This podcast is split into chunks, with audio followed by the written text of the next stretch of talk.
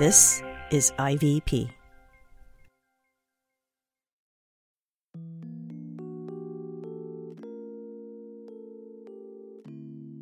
This is The Disruptors, a podcast from InterVarsity Press about how faith is changing culture in unexpected ways. I'm Nancy Wang Yuen. I'm a sociologist, a pop culture expert, and a professor at Biola University. New eyes that look at the world in new ways. New eyes make contact blue, green, and gray. New eyes I realized I never knew. When you realize feelings you trapped inside of you. New eyes that see the respect you earn. I am here with my good friend G. Woot woot, sidekick in the house. we are going to be talking, G, about Min Jin Lee. Oh my gosh, I'm so excited. Min Jin Lee is, uh, she's she's goals, right? I love, I love, love, love her book. She, it, that's a book where you're like, oh my god, this absolutely deserves a National Book Award, and it's like good thing. yeah, well, yeah, it was nominated and it should have won um, because Pachinko is kind of uh, the best book I've read in a decade. Hashtag I'm with Min Jin. and and she's actually I can say this. She's a friend.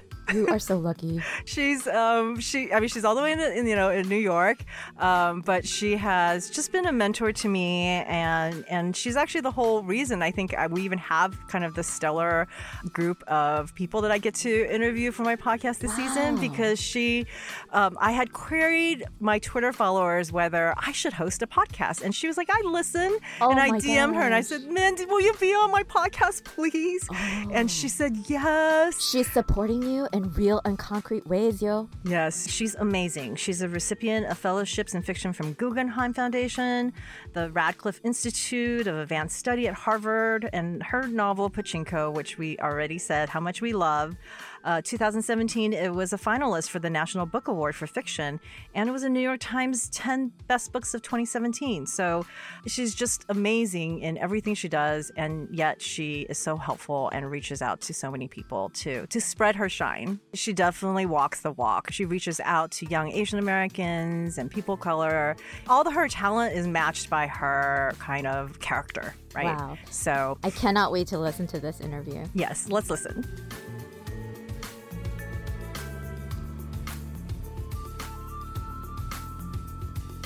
I just reread um, both of your books wow. uh, for, in preparation.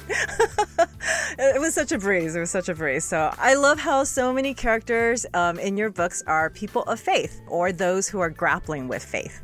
So I, I loved Free Food for Millionaires, and I was so taken by Casey Han.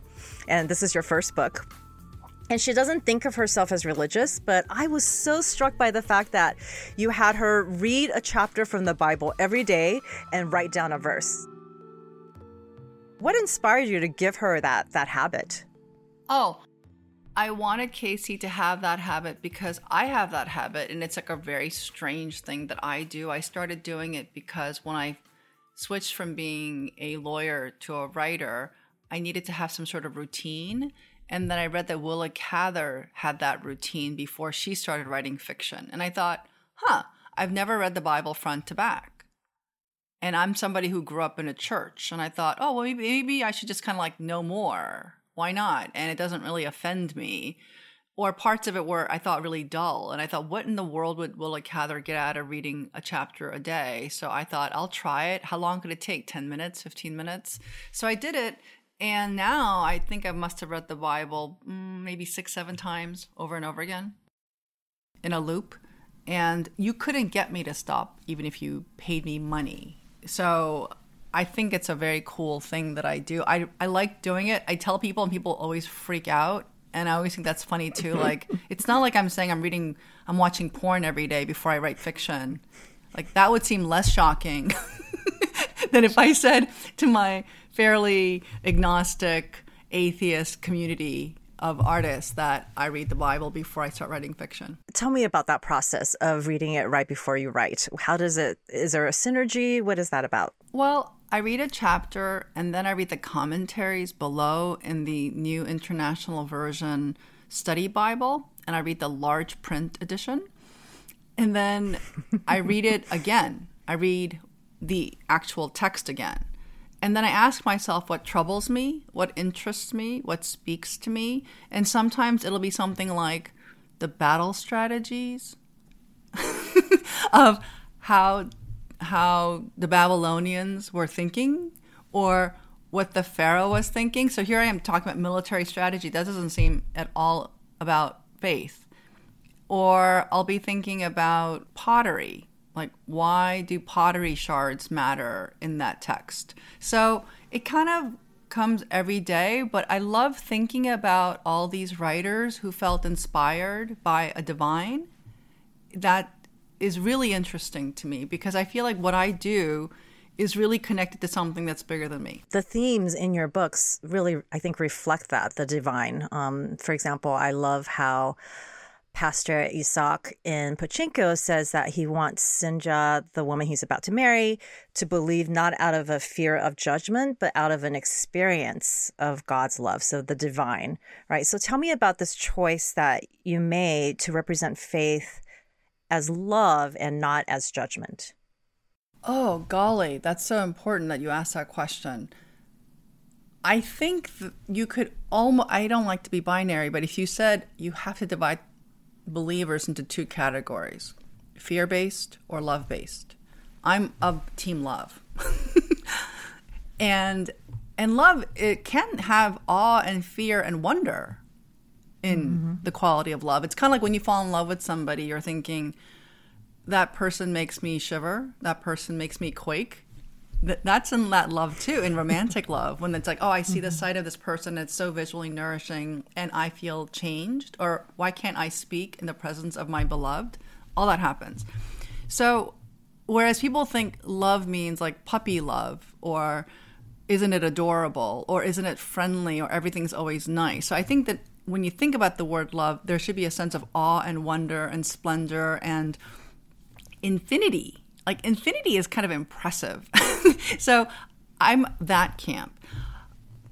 I think that is also really much more conducive to creativity rather than fear. So it's very selfish of me to say I think of God as love rather than God as fear and judgment and criticism. So you mentioned earlier that their Christian influences are coming from growing up in the church. So what was that like? I wasn't the most ideal church kid. so I'm the middle of three girls. So those kids that you see giggling in the church pew, that was me. And my older sister and I and my younger sister, we would pass notes and eat candy. We would cut church. We would go when we said where it's on Sunday school. We weren't there and I'm not proud of it or ashamed of it. I just feel like if you're really a churched person, you understand that, that experience. My grandfather was a Presbyterian minister and he was a very heroic person. So I always knew that there were Christian people who were good people. Does that make sense? Mm-hmm. I think mm-hmm. if you're a churched person, a person who grew up in the church, you know there are jerks and hypocrites in the church because if you're an honest person, you're like, well, she's nice, but he's awful, or he's really nice and she's really awful. So that's true. But I also had a sense of this kind of the history of the church in my own family. And because I knew that my grandfather was somebody who cared about the poor and he fought for the poor, that made me feel like, oh, well, he walked the walk. Did I think he was a perfect man? No, because he had personal problems too. But I think I try to judge people for the macro sense so that was a really good thing that I had that experience. But I, I understand if you like I've I've met people who've been molested by priests.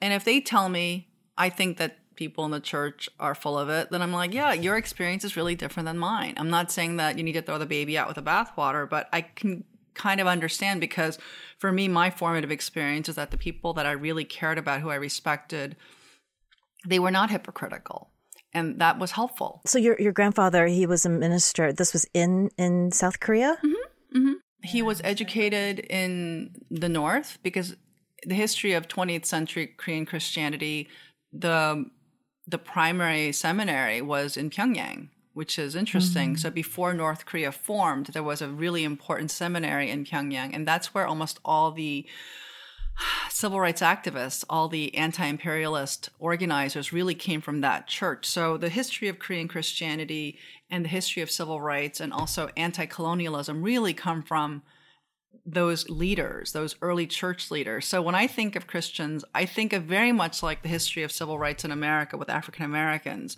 where people felt empowered to fight against wrong things because they felt girded by God. And I do think there's something to be said about when I see people of faith fighting for things, you always have to treat them a little differently because they're not thinking about cost benefit analysis in a regular way because they care about something much much bigger. So they're in some ways are more dangerous. Like so when i think about a religious person whatever your spiritual practice i always think i always think about them in a slightly different way because they don't think about regular things they don't make those same judgments based on regular things like security or money or status it's much bigger. In, in that sense, they're more powerful and they're a bit more irrational. And where do you think that irrationality comes from? I think a sense of permission of their sen- their philosophy. I mean, people who are philosophically driven, they're different than people who are practically diff- driven. I mean, I'm not a very. I mean, I can be a very pragmatic person, but if you think about what I've done to write books, it's really kind of insane. And I know that. I mean, I'm very aware of how I work and it's not normal. How does that, what does that look like in your life? Well, I've had periods in my life where I was risk for not having health insurance or savings or I could have alienated myself from people who make important decisions.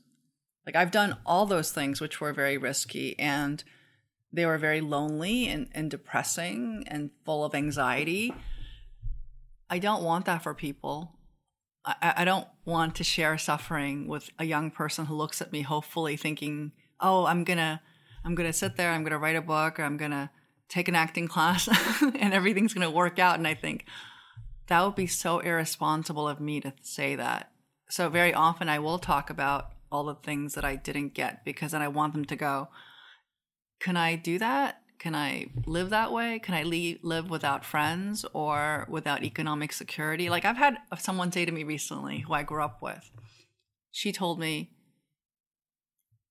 almost everything can be solved by money. This is a person I really respect and love. And she said this to me. And she said this to me at a time when I had a problem which possibly could be solved by money, but not necessarily. And I didn't have that money to solve that problem. And I remember thinking, I wonder what happened to her that she could be so unfeeling to say that to me. Like, and then I realized, oh, I would never say that, I think, because I know what it's like not to have money to solve a specific kind of problem. And and then I thought, oh, all of her success has given this very smart person a kind of blindness. And that was really interesting because I never thought of this person as being somebody who could be blind in that way. So it's weird about how your life ends up. So sometimes suffering and vulnerability can give you sight. So, and I'm grateful for that sight mostly. sometimes when I'm suffering, I'm like, this really sucks. so, what sustains you through those times of suffering? I think it's because I do believe that there's meaning in what I'm going through. Maybe meaning that I don't understand today, but maybe maybe meaning that'll come out eventually.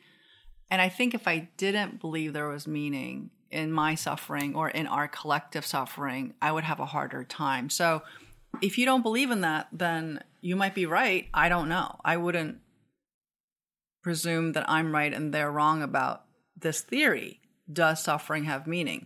I'm of the camp that says suffering has some meaning. And perhaps a lesson. I hope there is a lesson. I'm always looking for the lesson. I'm like, can I learn this faster? Because I don't like suffering. There's a lot of suffering in your books. I definitely feel like a kind of a moral thread where there is that kind of, you know, rationale for the suffering and certainly growth. Do you feel like, you know, you're trying to kind of tell a morality tale through your stories? I am a moral novelist. I'm of a very old school line of thinking that in my novels there are moral questions that I am trying to answer that are really important to me personally. Perhaps they could be important to you. as for suffering in my work, I think everybody is suffering. I interview so many people, and I'm always surprised by how many attractive, successful people are privately suffering so much. They're in agony. And I'm going, wow, how could you be so attractive? like you have the surface appearance of all this perfection. And I realize, oh my gosh, like an hour into the conversation, that person is profoundly suffering. Or they love somebody who's in agony, right? So even just that nexus alone can transfer a kind of suffering. So part of my job is to look at that suffering and to say, well, in terms of plot, there's a reason, and I'm going to provide that reason. And what I'm doing, this is what most 19th century novelists have done. A lot of the early 20th century novelists have done. I am not a postmodern novelist. I'm definitely of the old school. I believe in moral novels. That's what I want to do. I don't know if everybody cares about that, but that's what I want to do. I won't write that many of them anyway. Just the way I work is so dumb or inefficient that I feel like if I wrote five books before I die, I'm really I'm coming out ahead. Well, I hope there's going to be many more, but I, I have read and and heard you talk about yeah that that you work. I mean that you scrapped an entire manuscript. I think when you were um, writing Pachinko. I've scrapped several manuscripts, and I'm glad I did. I'm really glad I did because they. I wouldn't want to be associated with that. I'm very clear of like the work that I've produced, whether if it's a 800 word essay or a thousand word essay or a 6,000 word essay. Like I just did the intro for The Great Gatsby and I spent way too much time on that. I mean, I spent three months. I think I spent maybe a thousand dollars on books just to figure out what I wanted to say. Not smart. Really, really not smart. However, I feel like I have said what I'm going to say about what is considered one of the most important books that America has produced. And that gave me a kind of satisfaction that is consistent with the way I want to live my life. Oh, that's so fascinating. So you are writing this is an intro to The Great Gatsby you mentioned? Yeah, so the Penguin yeah, Classics so- asked me to introduce The Great Gatsby. So and I'll just tell you it's I don't think I'm getting in trouble, but it was a $2500 project. I should have written 1500 words over a weekend and moved on. but rather, I spent three months and I wrote 6,000 words and it had 100 footnotes. And it is my statement on The Great Gatsby and how it should be read. And I'm very proud of what I did, but it was in terms of how a person should work, really dumb really dumb. Like all my friends are going like, "What is your problem? What is your problem?" And I'm like, "I know what is my problem." but well, I think that's amazing because The Great Gatsby is something that high schoolers, you know, I think still read. And to have your intro, like, you know, I mean, just being an Asian American woman, I think it's for myself, like, I, I'm just so excited that you're going to be introducing something that feels so Americana and was that something that motivated you in terms of why you invested so much time and effort into the project? Yeah, I think it is what you just said. And it came out and the the hardcover is coming out actually I think this month. I think this month. I can't remember. I, the, the this other version of it came out a little earlier this year, but then the hardcover is going to come out. It's kind of like this weird reversal thing. But anyway, I did it because it was my assertion that people like you and I have the right to read and right to speak on and to assert our interpretation of whatever you think we're supposed to know and the and the great seminal texts. So I've been asked to do other books, but I chose this one in particular. I said yes to this project because I think as immigrants who have been so completely erased in popular culture, and I know you know what I'm saying, we must speak about how we're being changed and how we're changing it. So, part of my willingness to engage in popular culture sometimes has everything to do with the fact that I want my students and my readers to know that I am looking at this and I am part of the audience. And that's my little resistance. And I feel like I can make an impact on that. There are a lot of things I can't do, but this I can do. So I, I did it, and boy, I blew a lot of time. well, I think it's going to have such a huge impact. Um, so yeah, it's like you're doing it as a passion project in essence, right? Rather than for the money. Oh no, it's not the money. and the thing is, I could have just done it an easier job and walked away from it, and I wouldn't have done anything wrong. But I felt, yeah, and, and you'll see. i I'm happy to send you the copy of it. It's you'll see why it reflects. I'm I'm, I'm presuming but I think you in particular would understand what I think because I wanted to talk about, let's say, not women, but white women. It is a treatment of white women. It's not a treatment of immigrant women. It is not a treatment of women of color. It is not a treatment of working class women. So there's an aspect in which I define that. And I did it because I respect white women, not because I think that they're an other. I actually wanted to say, this is. Uh, this is a description of you, of what this person thought of you. I also wrote about homosexuality in it because it's in the work and I could prove it. So I wanted to talk about that. So I wanted to change the narrative because I, I don't agree with this idea that if you have a dead white man and he wrote a book, all those books should go away. I don't believe that. So many of the books that I read and loved were written by dead white people. And in a way, it's my response to it. And, and it's about me qualifying my love and saying, I love this, but this, not so much. But mm-hmm. let's keep talking about this. Yeah, I think that's really actually important to. I mean, especially since these books are still read so widely, to be able to have an opinion and to be able to have a critique that is that is going to be what you've done in an intro that will be read by others so that so that there could be more conversation right about these quote unquote canon texts that um that yeah that I actually really did enjoy. Um, I, I really love The Great Gatsby. That's probably one of the few high school books that I recall and remember and and still can like I still had feelings about right? Because as a young person. And I think that that's that speaks to um, yeah some sort of I think I don't know pathos that that it was able to deliver right? Even though even though yeah I, I, didn't necessarily relate to it personally in terms of experience lived experience. And i think it makes sense actually with the great gatsby and our discussion of the bible. Very often people will say the bible is a white book and i think really? I don't think jesus was white. So no. let's go back and look at the original source. So uh, for me i kind of think i'm not interested in dividing the world into little sections in which I only have this little tiny bit of space to hang on to.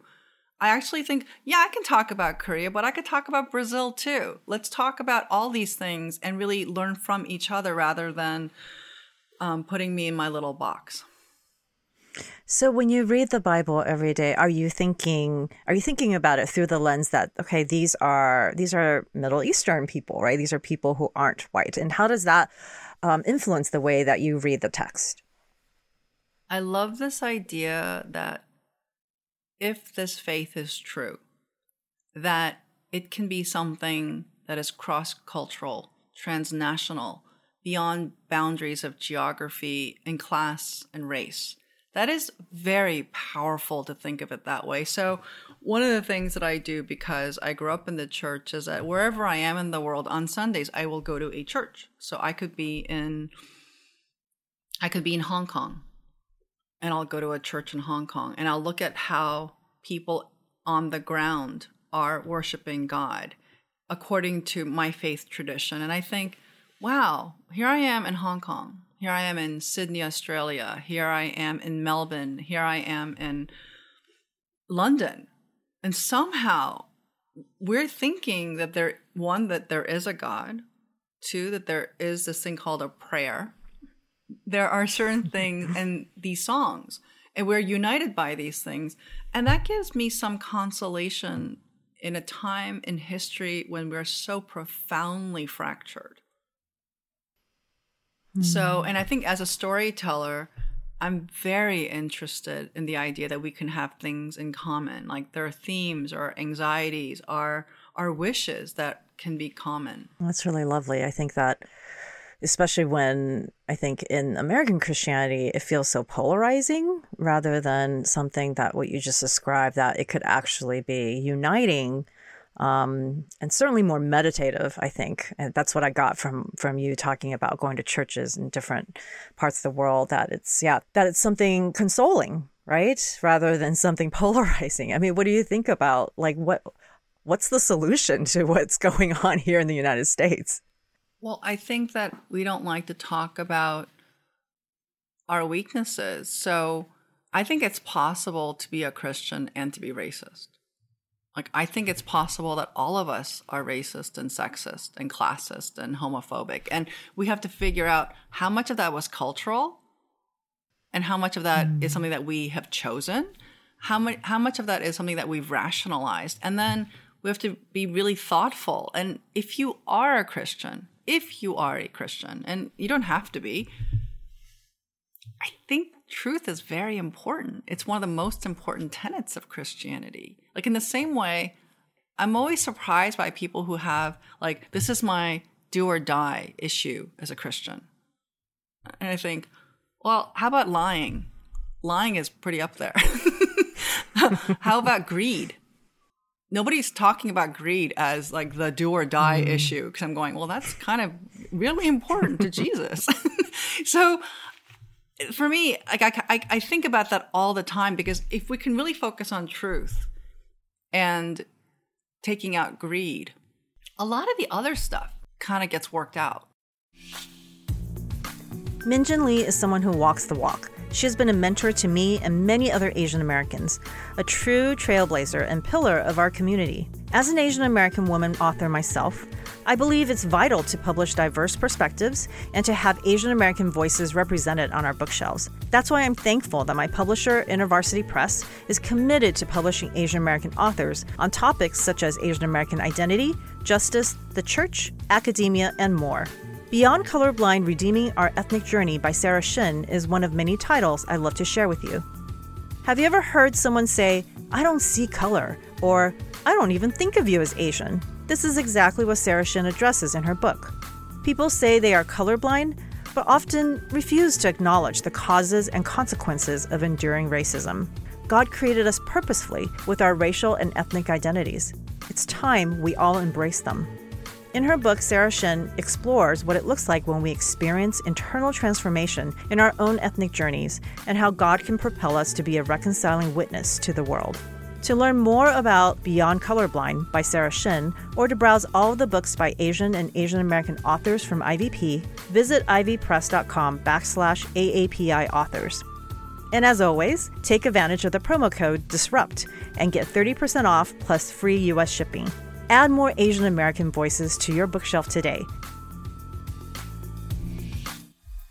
Visit ivpress.com backslash AAPI authors.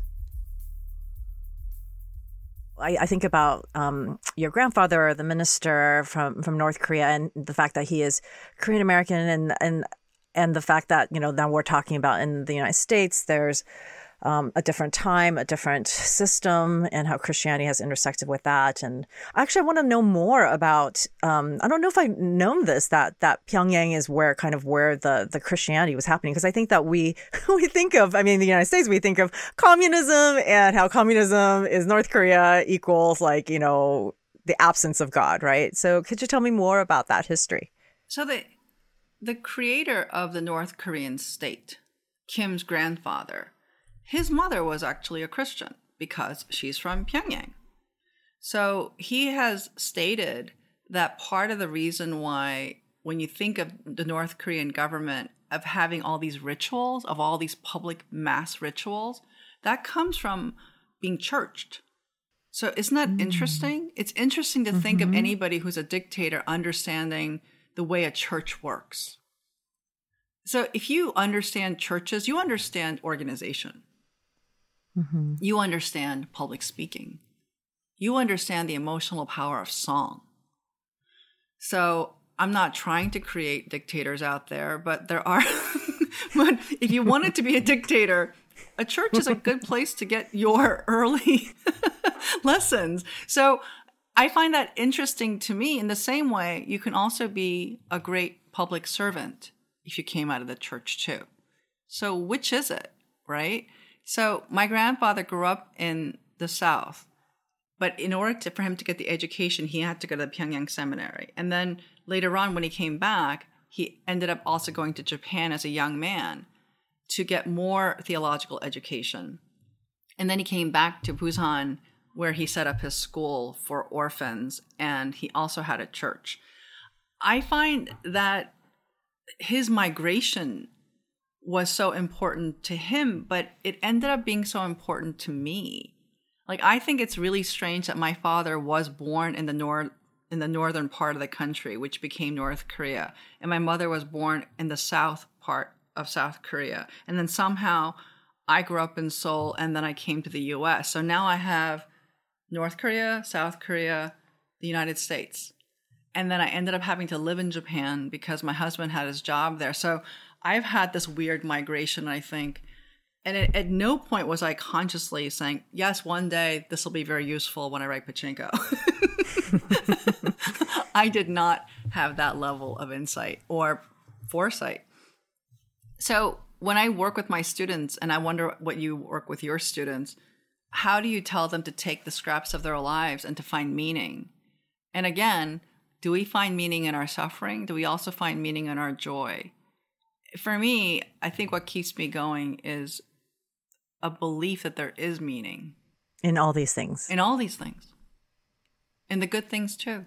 So your grandfather. So I, am also fascinated by the fact that he went to Japan to get theological training because, mm-hmm. again, I think the stereotype is that Japan is also not a Christian nation, right? And that there are even seminaries there. Yeah, Japan did have seminaries. They still have some seminaries, and at and at the same time, there are many people in Japan who believe that Christianity is a cult, which I find fascinating. Like I went to a church in Tokyo when I lived there, and I remember I was telling a friend of mine, a very polished, very famous person who is in the publishing world. And she said, Well, Christianity is a cult, right? like, and I thought, Oh, yeah, I, I, guess you could say that. I mean, why not? I mean, I think that we have the word cult and we uh, automatically associate it with something, you know, where you drink Kool Aid and you die together. But, and then you also have this idea that, oh, well, it is a sect of faith it can be obsessive. Absolutely. And I think, again, why don't we approach Christianity not just the way we think of it as, but also how the world sees it? And why is that? Like, I, I think if you care about Christianity at all, you have to look at Christianity honestly with all its flaws and say, yes, there were some bad priests. There were and there are some good nuns. and there's a long history of the church in every single country. And some missionaries were really god awful, and some missionaries today are modern day heroes. Like, but all of it, I think, honestly, could maybe save Christianity by by taking a like a mirror to the actual faith, mm-hmm. right? And um, yeah, and I think that people like transparency. I mean, I think there are a lot of people of faith who are wanting to. I guess there's a whole movement of deconstruction and wanting to you know talk about talk about faith more honestly, and um, and I think there's still interest, right? I mean, there's a lot of interest in in being able to, I guess, approach something that is so ancient and but in a way that's um, more multifaceted. I think I, I think it's only through for me, it's only through this kind of honest conversation, like you're saying, that I can continue to have faith, right? Because it's otherwise it feels like a lie. I do think that if I could see more comprehensive care about the issues which polarize us, I would feel better. So, like, let's say you believe that abortion is murder, what, whatever your faith is, and what, let's say whatever you believe, I'm not arguing about that. You believe that abortion is murder, and therefore you want to save children. I would like to see you care a lot about daycare then, a lot about giving support to mothers, a lot of acceptance towards mothers who are unwed, providing housing Like, I want to see all the ways that you care about that child and the child's life for the rest of his life. To me, that would make me believe that what you said is true. And if you believe that abortion is murder, then I want to understand your stance on the death penalty. I want to see your stance on pacifism. So I want you to tell me why certain murder is more important than other kinds of murder. And and I want to be able to have the discussion with you without either of us getting upset. Because then maybe we can create some policy changes in which we say we accept democracy. Because we do believe in democracy. I mean, that's part of the tenet of living in America. We don't live in a theocratic state.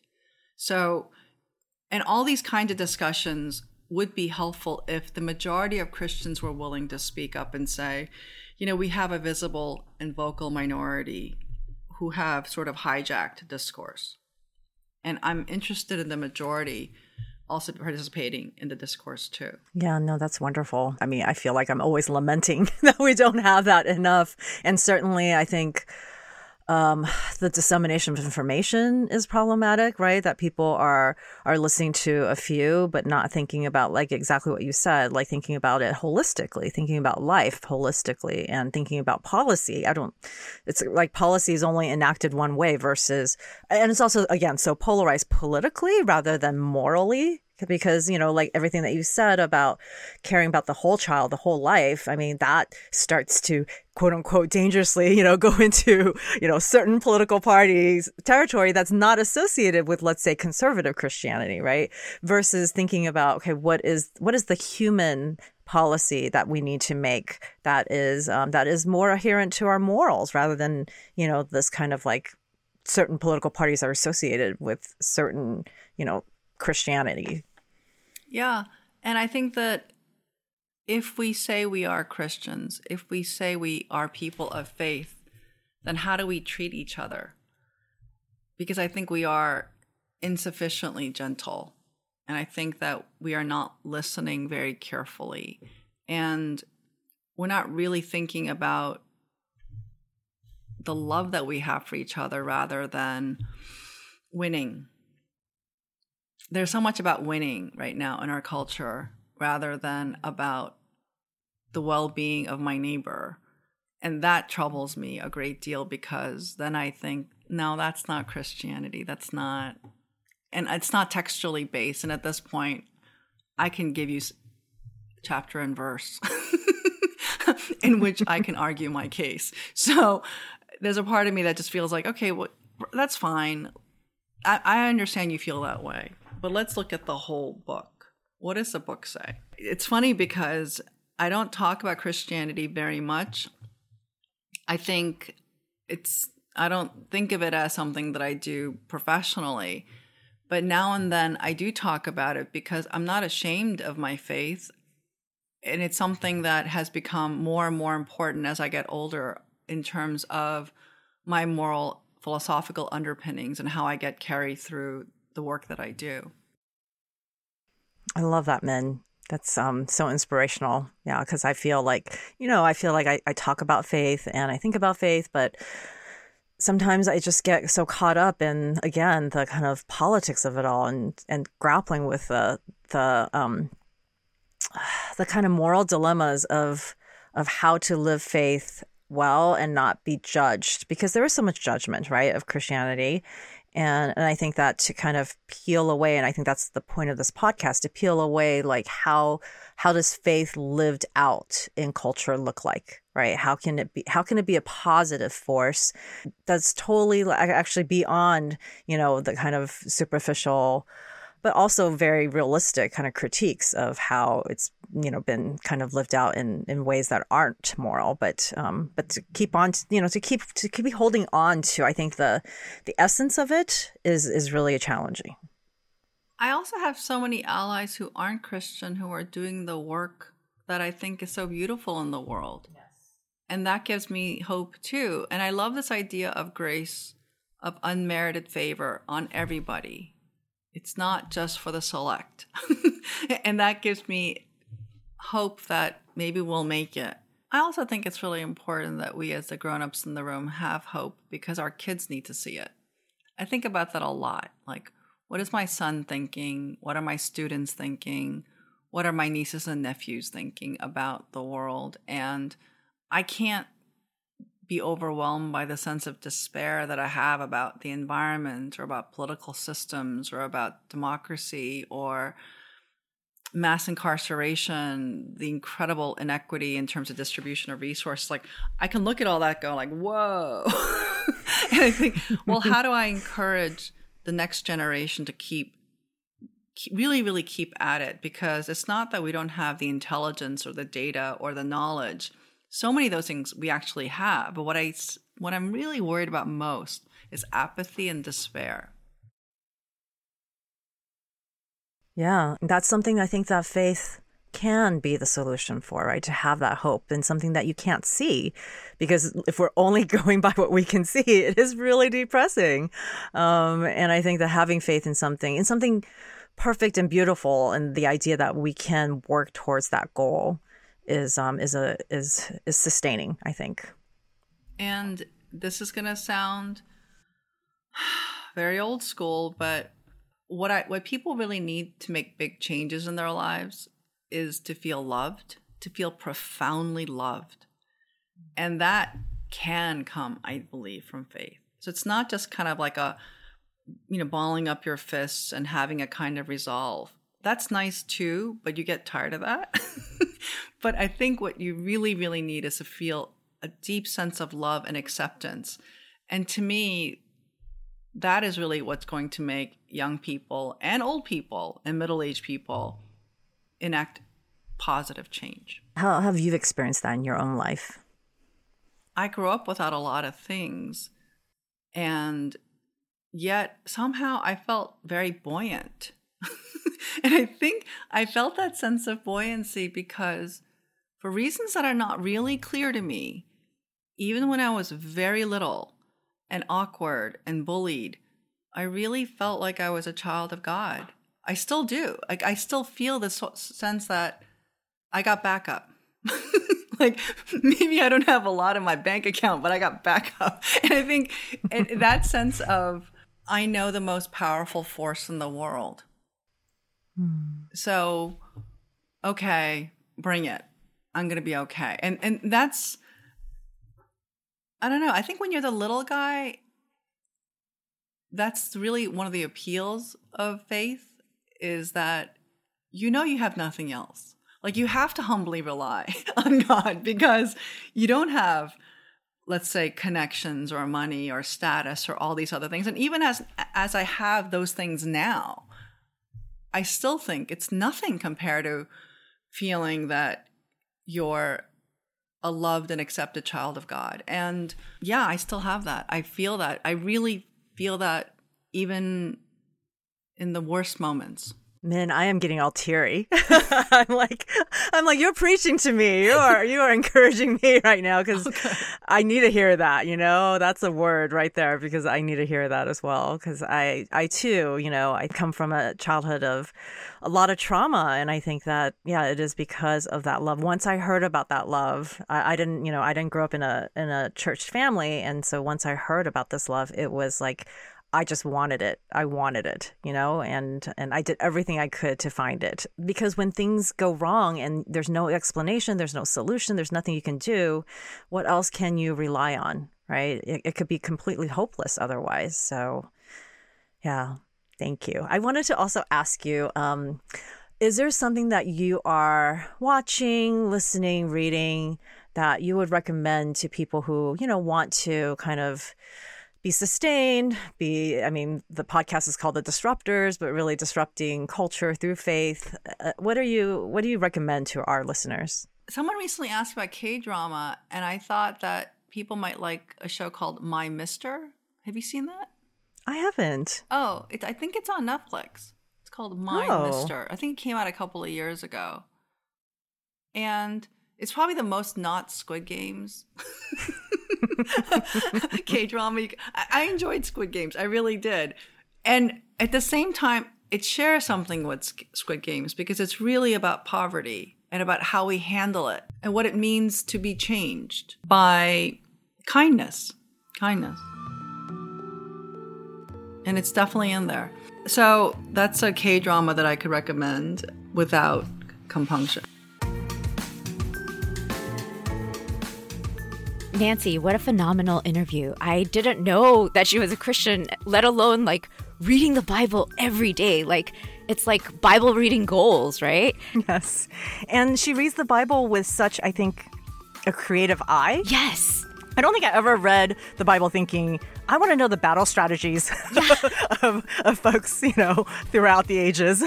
and just that idea that, you know, because you and I both write kind of for a living as well. I mean, we talk about very different things than her, but this idea of divine creativity, you know, that that God inspired all these different writers in the Bible. I was so moved by that part of the interview. When I read her books, I mean, there's obviously Christian characters in her book. Yeah, I love Isaac in Pachinko. Actually, you're the one who recommended Pachinko to me, and I devoured it. My my husband devoured it. I forced all my friends to read it.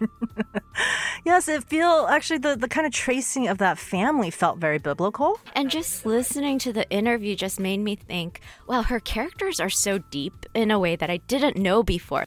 It comes from her own depth of thought and her own relationship with God and just reading the Bible every day. It was so moving to me. Yeah, just there's so many surprises and also just inspiration drawn from yeah her creativity and her deep faith. Colors like we cover pop songs in a bottle. How we battle all the barriers, right? Some drink, some color their hair every night. Some try to stand out, some try to act white. Found music, but I never been the stereotype.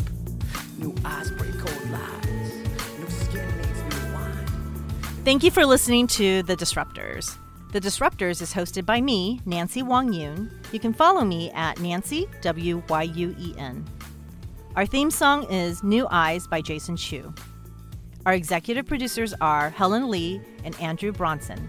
Produced by Richard Clark, Cray Allred, and Mila Kim.